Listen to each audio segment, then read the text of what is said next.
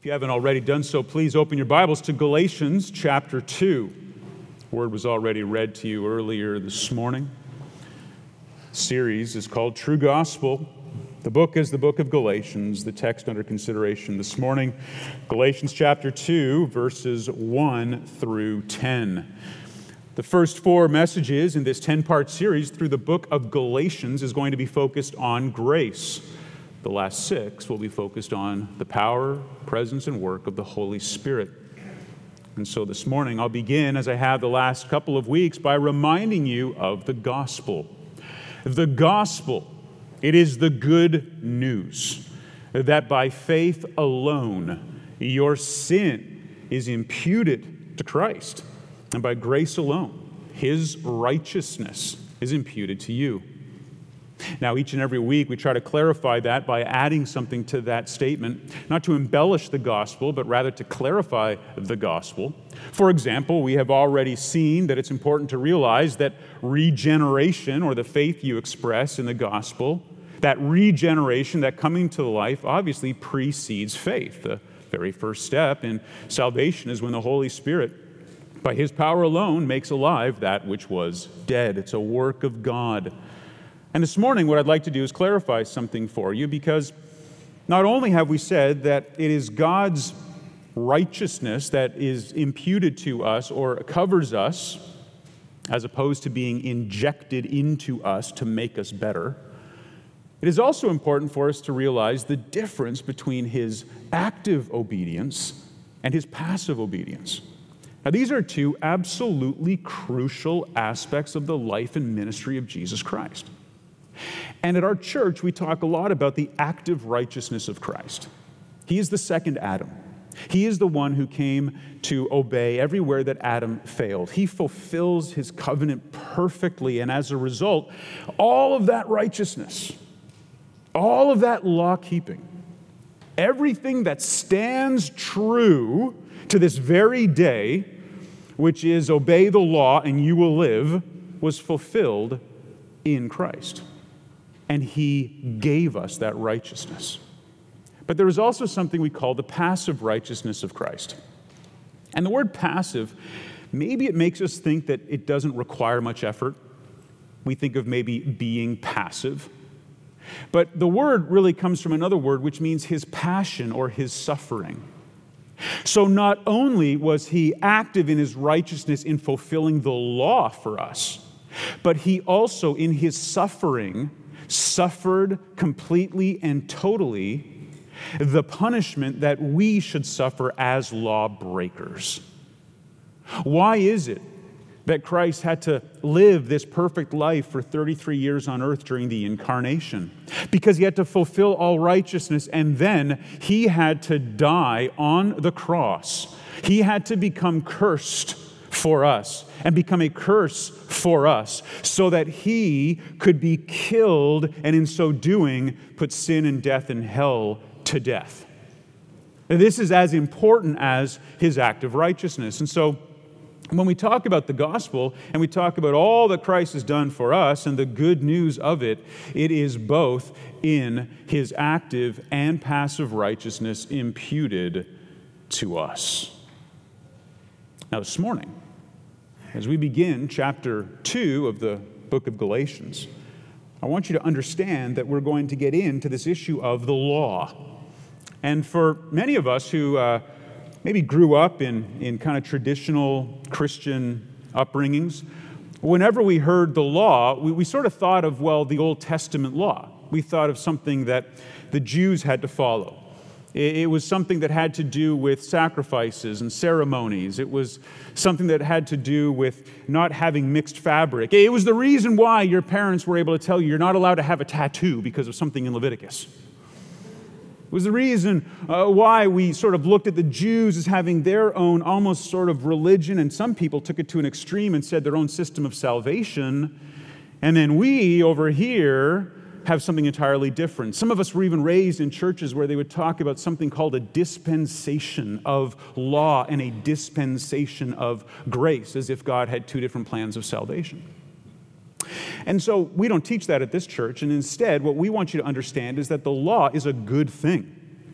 But the law is supposed to be understood in its proper context. And the way we understand that is that there is the law in three parts and the law in three uses. Fair, fair enough? The law in three parts, the law in three uses. And this morning, just as we begin, I would like to make that an area that we would clarify. First of all, the law in three parts. There is the first part of the law, which is called the moral law. And the moral law is God's eternal righteous law synthesized in what's called the Decalogue or the Ten Words or the Ten Commandments. So the first part of the law is moral. We call it the moral law. And it is made up of the Ten Commandments. Now, if you want to get bonus marks in the exam later, you can know that the Ten Commandments are broken down into what we call the two tables of the law. The first four applying to our relationship with God, the last six, our relationship to our fellow man. But I'm not going to test you on that, that's just bonus. The second part of the law is what we call the ceremonial law. The ceremonial law were all of the rituals that the Jews had to obey, all of the sacrifices, all of the festivals, all of the ways in which they had to show over and over again to themselves and to everybody else that they could never attain to the righteous standard of God's law. That's why they were constantly washing themselves and they were constantly unclean. Remember the word unclean if you read that in the Bible? How many times in the Old Testament you read the word unclean? How many of you have read that and thought to yourself, if I was a, a Jew living back in this time, I would never be clean? I would never be clean. I, would always be guilty of, of something. And that's exactly the point. It was meant to remind you that you could never live up to the holy standard of God's law. But it was also a way that God used to bring you to Him, to obey Him, to make yourself right with Him. He accepted it, even though it didn't fully satisfy, and everybody knew that. But He said, For now, trust me. Bring the animals, sprinkle the blood, your sins will be atoned for. Why? Because it was looking forward to the ultimate fulfillment of all of those animal sacrifices. And that's why we have the book of Hebrews, which helps us to see what all of that pointed to and was all fulfilled in who? In Christ. He is the one who came. Not only to be the better Adam, to fulfill everything that Adam failed, but to be the better Moses, the one who was the intercessor, not with the blood of an animal, but with his own blood coming before the Father and before the holy judge of the universe. So that's the ceremonial law. The third part of the law is the civil law. The civil law was the way that the country organized itself, it was a theocracy. Are you familiar with the word theocracy? It means to live under God as your leader. There's different types of government. Uh, there's a theocracy, there's a monarchy. If you've got a monarchy, you're under a king. Uh, there are republics, there are democracies, there are different ways in which people govern themselves. Uh, there are totalitarian regimes, uh, uh, there are oligarchies, there's all kinds of them. In the case of the Old Testament Jews, God set it up where He said, I'm going to be your God, and I'm going to organize society.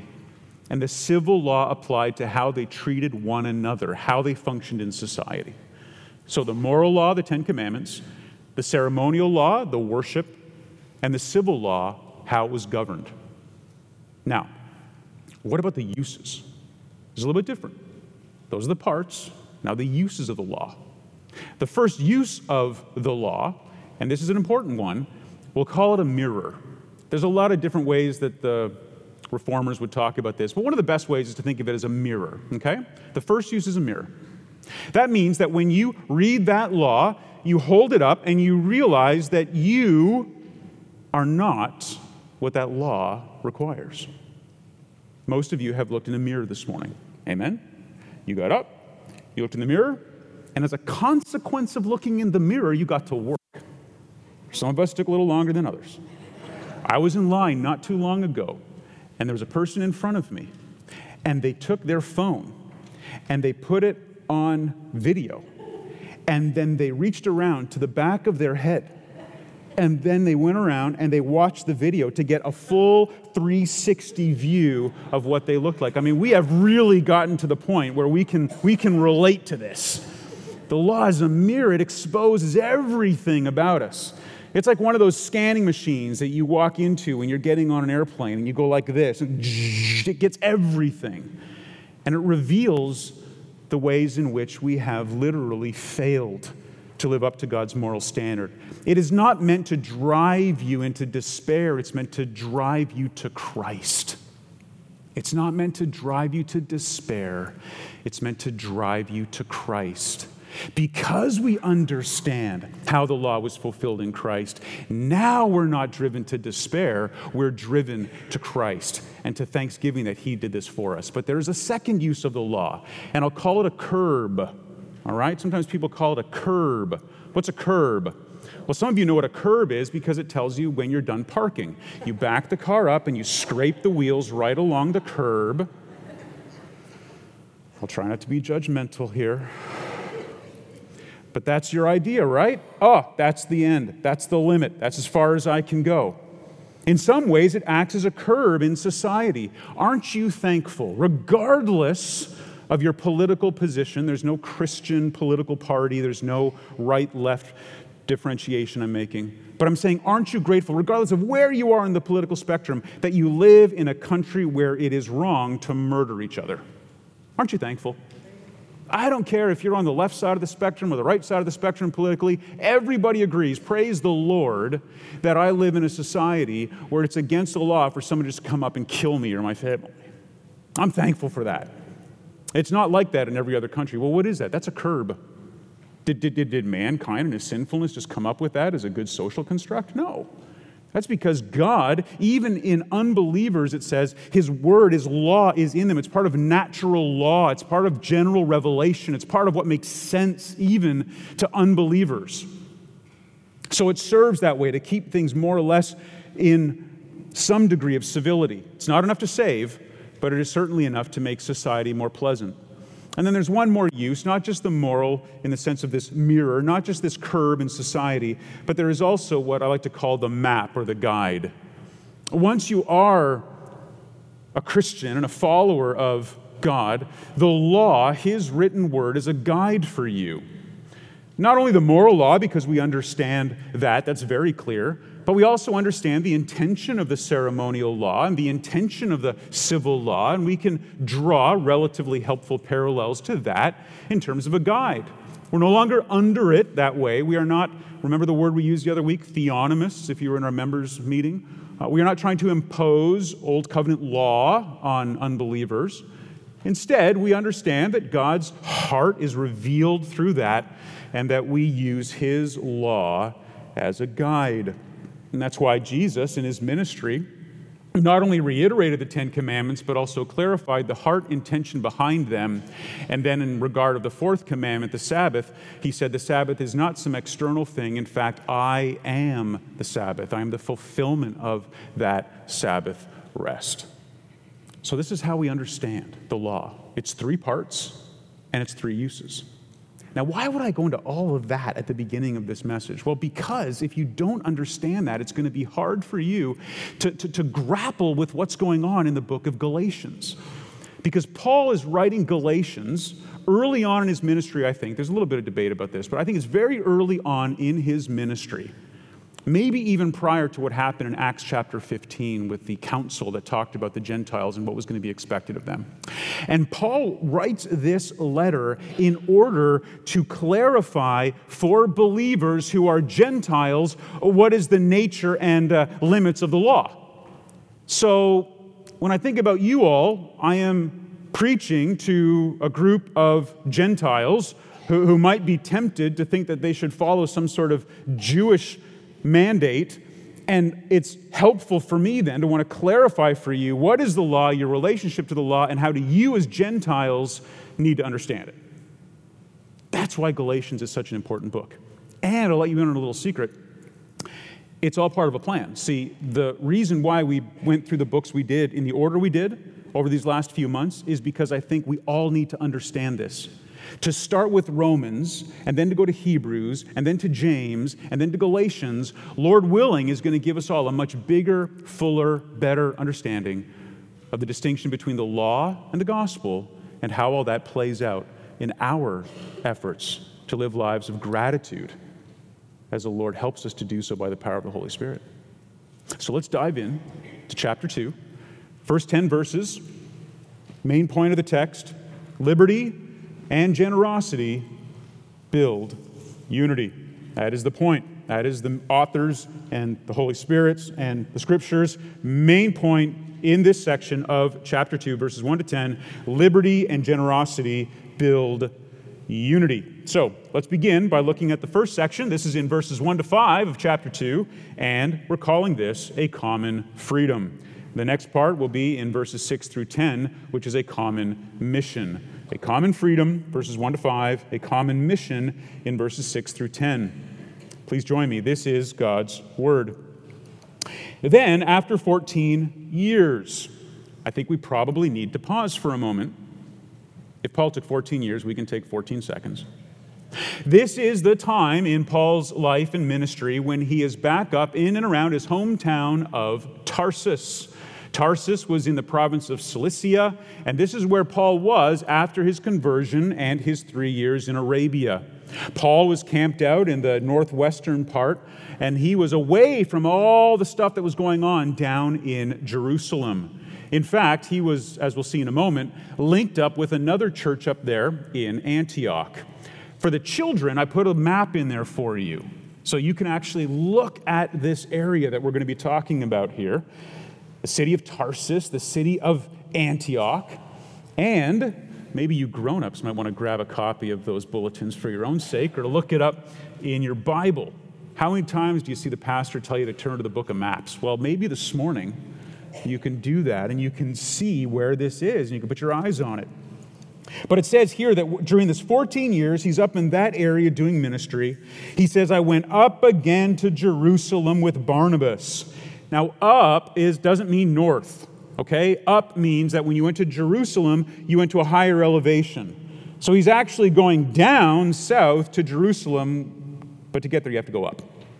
Confusing, isn't it? But that's the difference. He's going south, but he's going up. And he is going there with Barnabas. And I know Barnabas is with him because we don't have time to get into it all, but if you go later on to Acts chapter 11, you'll see Acts chapter 11, very, very important to know the book of Acts. Acts chapter 11 is when word got out that Paul, who used to be Saul, had been converted and was doing ministry up there in that area of Tarsus. And the elders and the apostles, they send Barnabas up there to check it out. Remember, Saul was the one who was killing Christians. Saul was killing Christians. And so the apostles are like, Barnabas, go check it out, make sure he's real. If you're Barnabas, you're thinking, really? Thanks. Do I get to go with like a bodyguard or anything? Like, go make sure he's not really killing Christians anymore. But he goes up there and he's amazed to see what Paul is doing, and he's so excited about it that he actually says to Paul, Let's come down into Antioch. And Paul and Barnabas spend a year in Antioch preaching the gospel. Why Antioch? Antioch was the third largest city in the Roman Empire at that time. It was extremely strategic. And Paul was a strategic minister. He went to the large cities, knowing that if he could do work in the big city, it would then work its way down into the rural areas and the townships. And so Barnabas and Paul start doing ministry in Antioch, and word begins to spread that yes, this man really is converted and changed. And so he takes Barnabas with him, and he adds another guy named Titus. Titus was a Gentile, Barnabas was a Jew. So I want to make sure we're clear on this. Paul goes south from Antioch up in elevation to Jerusalem. He takes Barnabas, who is his ministry partner there, and a guy named Titus, who was a convert. We know that from Titus 1 4. And Titus is a Gentile. And he says, All right, we're going to go to Jerusalem, and I'm going to have a representative from the Jews a very well respected minister of the gospel, and a representative from the Gentiles, not just any representative, but an uncircumcised representative. Now, if you know anything about the Jewish law, on the eighth day, every child, every male child was circumcised. And so, if you were not circumcised, uh, you were considered to be outside of the covenant, outside of God's covenant with his people. And so this was a very controversial issue back then because you had some people who were saying, if we're really going to be God's people, shouldn't we also require circumcision? I mean, if it was that important in the old covenant, shouldn't we be doing that in the new covenant? And Paul says, no. And if anyone should know, it's Paul. Remember, he's a Pharisee. But Paul brings Titus with him. And he says, let's go down. I want to see, I want to see what kind of reaction they get from looking at you. I got Barnabas with me, and I'm circumcised, but I want to bring Titus, and I want to see what they say about him. And so he goes down, or up, as verse 2 says, in elevation because of a revelation that was set before them, though privately before those who seemed influential. So, what did he do? He takes a small group of these leaders, we don't know exactly how many, but he goes up to Jerusalem. He gets a revelation from God who says to go. And as an apostle, you can get revelations. And he goes then to meet with them privately to talk to the influential ones. And what he did was he said to them, I'm here because God has sent me. I have a direct revelation from God. That's why I'm here. I'm not here because I'm concerned about your opinion of my ministry. I'm not here because I'm unclear on the gospel. I'm not here because I love hanging out with celebrity apostles. I'm here because God has sent me here. And there's a reason, and it begins to unfold as he has these meetings. He says that I am going to set before them, after that parentheses, what? The gospel. Specifically, he is going to set before them the good news. That's what gospel means. The gospel is good news. The gospel is the good news that by faith alone your sins are imputed to Christ, and by grace alone his righteousness is imputed to you. That's the good news. That's what Paul was preaching. And he says, I am proclaiming it or preaching it among the Gentiles. And it's very interesting that he says that. Just to be clear, in case you're maybe a very uh, tuned in reader of God's word, you might say, but wait a minute, wait a minute, John. I've read, I've read Acts, and, and what's clear is that even during Paul's ministry, he was always beginning his ministry by preaching in the synagogues. How can you say he's preaching to the Gentiles when he goes to the synagogue? That's a great question. And uh, the answer is this when he says, I'm preaching among the Gentiles, he's in Gentile territory. He's in Gentile territory. But Paul's strategy was really interesting. Because he was a Pharisee, because he was a high ranking Pharisee, he could cruise in to any synagogue and be welcomed as the preacher. I mean, he had all the credentials. He's like one of those guys, you know, who, who, who has the, the, the key card that gets clearance for everything.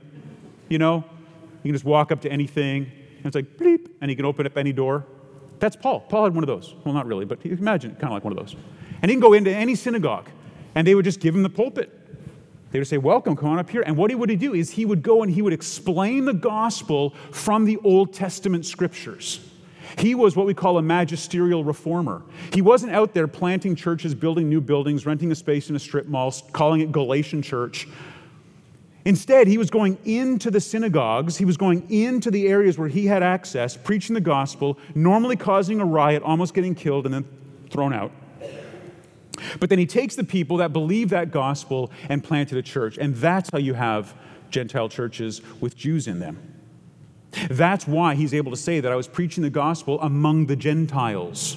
Not exclusively to Gentiles, but eventually to Gentiles through the portals that he had. And so he says to them that I've been proclaiming this among the Gentiles in order to make sure that I was not running or had run in vain. Now, what does that mean? Remember, the main point is it's a common freedom we're talking about. He's not concerned about his understanding of the gospel, believe me. He isn't thinking, oh, maybe I've run in vain preaching the wrong gospel. That was never in a doubt, doubt for him. What he was worried about, I think, was that these other apostles, these other preachers of the gospel, wouldn't be willing to stand with him to preach a pure gospel that it is Christ plus nothing. That's the vain part. He uses the word only in 1 Corinthians 15 a couple times in the same way. It means to amount to nothing. Is this conversation going to amount to nothing? Am I going to show up in Jerusalem and all these Jewish apostles are going to say to me, you know what, Paul, this whole thing about preaching the gospel to the Gentiles, we think it would be a lot easier if you could just get them all circumcised and obeying the law. We could find a lot more common ground. We'd go a lot further with our program. Uh, the whole gospel thing would work out a lot better. If you could just if you could just compromise in this one little area it's no big deal. Make them do it and we would all be able to live happily ever after. What do you say? That's what he's worried about. And so he shows up notice it and he says i don't want to run in vain but verse 3 it's a very strong contrast but even titus who was with me was not forced to be circumcised, though he was a Greek. Isn't that interesting? You see, the great good news of this meeting was that Titus was not forced to be circumcised. Not, not, for, not, not circumcised by Paul. Of course, Paul didn't circumcise him. What he's saying is that they didn't even force Titus to be circumcised. Now, I know what you're thinking. Why are we talking about this? This is a little weird. It's a little creepy. I've never heard the word circumcision so many times in one day. Here's the reality this is massively significant. This is the moment in the spread of the gospel when it could have gotten completely derailed into a form of kind of quasi Jewish gospel, which imported the law back in on top of the very people that had been freed from it. This is massively important. You need to give thanks every day that this is what happened and that it didn't go the other way. By God's grace, we are called to freedom from the law. Yet, verse 4, because of false brothers. Now, now, just for a moment, I want to talk about this. False brothers. Normally, the word brothers is used to talk about Christians. The word false, of course, means they're not really brothers. And you say, well, wait a minute, what is it? Are they brothers who are acting falsely, or are they false people pretending to be brothers? I think the context is clear. These are false Christians, false followers, fake followers. They are not genuinely converted people. Uh, they are instruments of Satan, and they are brought in to the church, secretly brought in slipped in, it says, to spy out. Neat word, huh? Means to down look, kind of creep around and find out what's going on. They are, they are in our midst, they are spying out what? What does it say? Our freedom that we have in Christ. What do false teachers always look for in your church? They look for a way to bind your conscience to something in the law that has nothing to do with the gospel but seems like it should. That's the nature of false teachers. They don't roll in and preach an entirely different doctrine. Most of them are smart enough to know that in any church with any degree of theological awareness, if they come in and they preach something that is clearly wrong, uh, they'll be kicked out. But they come in and they offer something that seems to actually be a little bit better. I mean, if you're really serious as a Christian, wouldn't you want to also do this? I mean, I know it's just the gospel, but wouldn't it be great if it was the gospel and you dress differently? Or and you did these practices or you didn't do these practices and you voted for this party or and you did and you did and you did because this is the Christian thing. Imposing something on, over, and above the gospel is how false teachers get a foothold. Because I think in general, Christians want to do what is right to honor the Lord. And it's almost like there isn't enough here. The gospel's too simple. I think I put the quote in the weekender this week from Lloyd Jones, and somebody had quoted him, and I've seen this all over the place. I couldn't find the source, and I hate quoting people from other people who quote people, and there's never a source. So I did listen to a sermon he preached out of Galatians 3:3, which said something very similar, which is that if you are preaching the gospel of the grace of Jesus Christ, and you're not accused of being an antinomian, you're probably not preaching the gospel of the grace of Jesus Christ. Now I know you're thinking, what is an antinomian? An antinomian is somebody who says there is no law, there is no moral restrictions. Go do whatever you want. Is that what you're saying? Is that what you're saying to me? I can just be forgiven and then go live any way I want. See, that's the assumption some people make when they hear a gospel that is clearly preached in all of its glory and freedom. Of course, it's not what it says because we understand that the third use of the law is that guide to holiness, how we would want to live before the Lord out of thankfulness and gratitude for what He's done for us. But to be accused of it is a good sign. Some of my favorite authors were accused of it. Richard Baxter accused John Owen of it. There's all kinds of people in church history that have been accused of being antinomian. Luther was one. And the reason is that they think the gospel of grace is just too good to be true. And Paul goes to meet up with these apostles in Jerusalem and says, Lord, I really hope that I don't encounter a bunch of apostles who say to themselves, it's too good to be true. Let's go back and tack on a little Jew in order to make it work for us, a little, little Jewish sort of tradition to make it seem a little more palatable. Oh, Lord, I pray that's not what's going on. by God's grace, it wasn't. So he says here, these false brothers have come in to spy out the freedom so that, this is the purpose clause, everybody, so that they might bring us into slavery. What do people want to do who add something to the gospel, some sort of behavioral trick? Something you're not allowed to do or have to do? They want to bring you into slavery. They want to bind your conscience to obey their definition of godliness. He says here that by the power of the Spirit, by the boldness that comes to Him, that to them we did not yield in submission, even for a moment. Absolutely clear. That's not going to happen. We are not going to submit to that. That's what they brought into this meeting. We got people in and around Antioch and Tarsus. They're trying to get us to obey the law, and we're standing firm and saying no. And then to the Galatians, he adds this so that, another purpose clause, the truth of the gospel might be preserved for you. Do you see the connection there? It's the actual truth of the gospel that is at stake. When somebody brings in law, they are not just living to a higher standard, they are not just more moral, they are not doing any of that which seems on the surface to be maybe attractive to some people who are wired that way. No, no, no. They are coming in and they are planting bombs in the very foundation of the gospel, and they are trying to blow it up. And Paul says it wasn't going to happen, not on his watch. So, liberty and generosity are what build real unity. Number one, a common freedom. Secondly, a common mission. Look at verse 6. Arguably one of the most important verses in the text. It begins, and from those who seem to be influential. Pause right there. Who's influential? Well, it's these righteous apostles. I mean, if anybody's influential, it's them. I mean, we live in a day and age where just regular old preachers are influential. Just some guy that sold a bunch of books or has a radio program or a podcast all of a sudden gets elevated into, well, that's what he says. And people like me, just normal, lame pastors like me who don't do any of that stuff, have to contend with it. Because you say something out of the Bible and somebody walks up and they say, but wait a minute, it says right here something different. I don't care. You know? Influential. Back in those days, you had actual apostles, people who are getting visions from God, people who have been entrusted with writing the Holy Scriptures. And so Paul says, yeah, they're super influential. But notice what he says about them.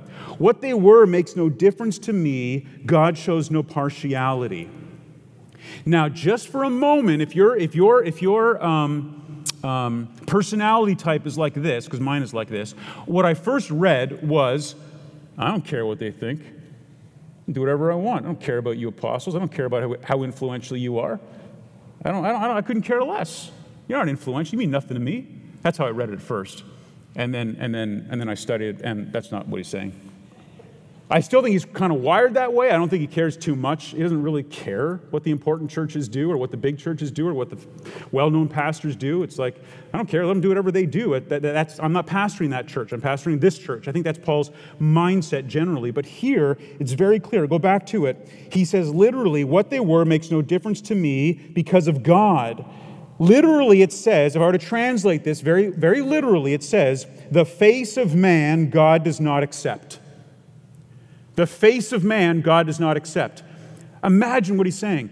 It doesn't matter to me that they're apostles because God doesn't look at the externals, the face, what's presented, the face of anybody, even an apostle.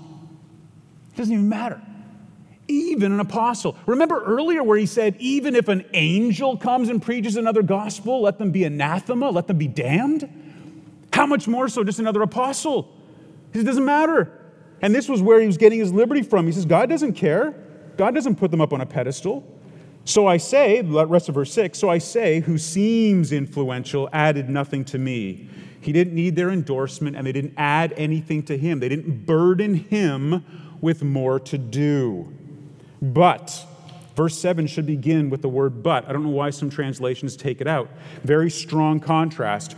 On the contrary, going the opposite direction, when they saw that I had been entrusted with the gospel, literally of the uncircumcision not a different gospel, but a gospel for the uncircumcision, the Gentiles. When they saw that I was given the gospel to the uncircumcised in the same way that Peter had been entrusted with the gospel to the circumcised, for he who worked through Peter for his apostolic ministry to the circumcised worked also through me for mine to the Gentiles.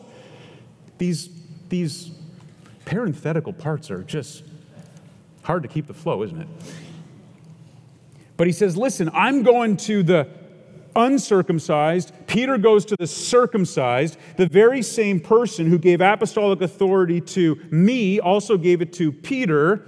Everybody is to be reached, and we are preaching the same gospel. This is so helpful. And so, verse 9 and when James and Cephas and John, who were James and Cephas and John? This is sort of the original inner circle. Now, everybody know, knows who's, who James is. James is the brother of John. James and John, they were together called Boanerges, sons of thunder. And in the New Testament, in the Gospels, who was always with them? It was always James, John, and who? Peter. So, if maybe there was a bonus question in your kid's bulletin that asked you what the name Cephas also means, it would be Peter. Peter. It's another word for his nickname. His nickname was Peter.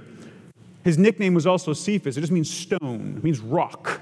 His testimony that he gave about Christ being the Son of God was the rock, the foundation of the gospel.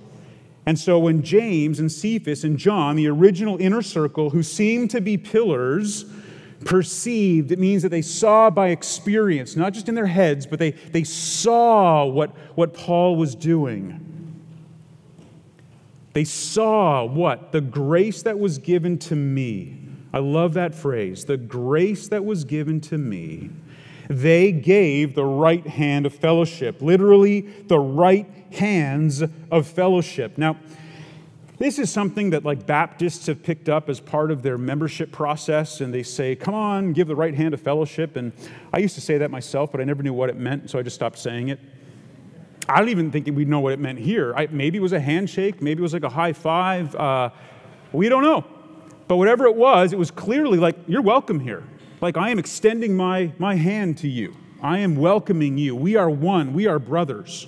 And so he, he says to them, We are brothers, we are together, we are one. The right hands of fellowship were given so that purpose clause again if you're an underliner of such things it drives the meaning of the text so that we should go to the gentiles and they to the circumcised do you see the play on words there all the time they go to the circumcised they go to the jews we go to the gentiles not a different gospel, just a different focus. And that's okay. You don't have to go to everybody. He says, I'm going to go and preach mostly to the Jews. I'm going to go preach mostly to the Gentiles, and together the work gets done. This is not division. This is actually the common mission. And then, right at the end, verse 10, so interesting. Only, he says, they asked us, and again, the word so that is in there in the original, another one of those hina clauses. Only they asked us so that to remember the poor. Now, real quick, I mentioned Acts 11 earlier. In Acts 11, you also have the prophecy of a guy named Agabus who went up and he told them there was going to be this big famine in Judea. And so Paul and the rest of the people up in the north, the Gentiles, the rich Christians around Antioch, they took a collection for the poor Jewish Christians in Jerusalem. And as a footnote, if you go through the New Testament, the only thing Paul ever raised money for was for the poor. He would do this and he would collect it, and then it would then be sent. And it was sent with him and Barnabas down to minister to the needs of these Jewish believers. Isn't that wonderful? Gentile Christians who have more money were raising funds so that they could help poor Jewish Christians. Far from, from disunity, far from competition, far from animosity, there was a beautiful missional unity in the freedom of the gospel. And he says at the end, the very thing I was eager to do. If that's the only burden you're going to put on me, guys, that's awesome. I, I, I'd eat that for breakfast. We love doing that sort of thing. I would love to help you raise funds for that and make that happen. Now, there is a lot more that we're going to unpack next week as it relates to the law, as it relates to what certain restrictions were or were not placed on Gentile Christians. We're going to look at Acts 15. There's so many fascinating things that we'll continue to unpack in the rest of this chapter. But if I can say just one thing before we turn to the Lord's Supper, it's this there is a warning, even for us in this. Number one, it's that faith is diluted when the enemy aims at undermining the gospel. The faith is always diluted. It's another way of saying that, that something comes in to get mixed in with the gospel. Warning don't let anyone mix anything else in with the simple, pure gospel.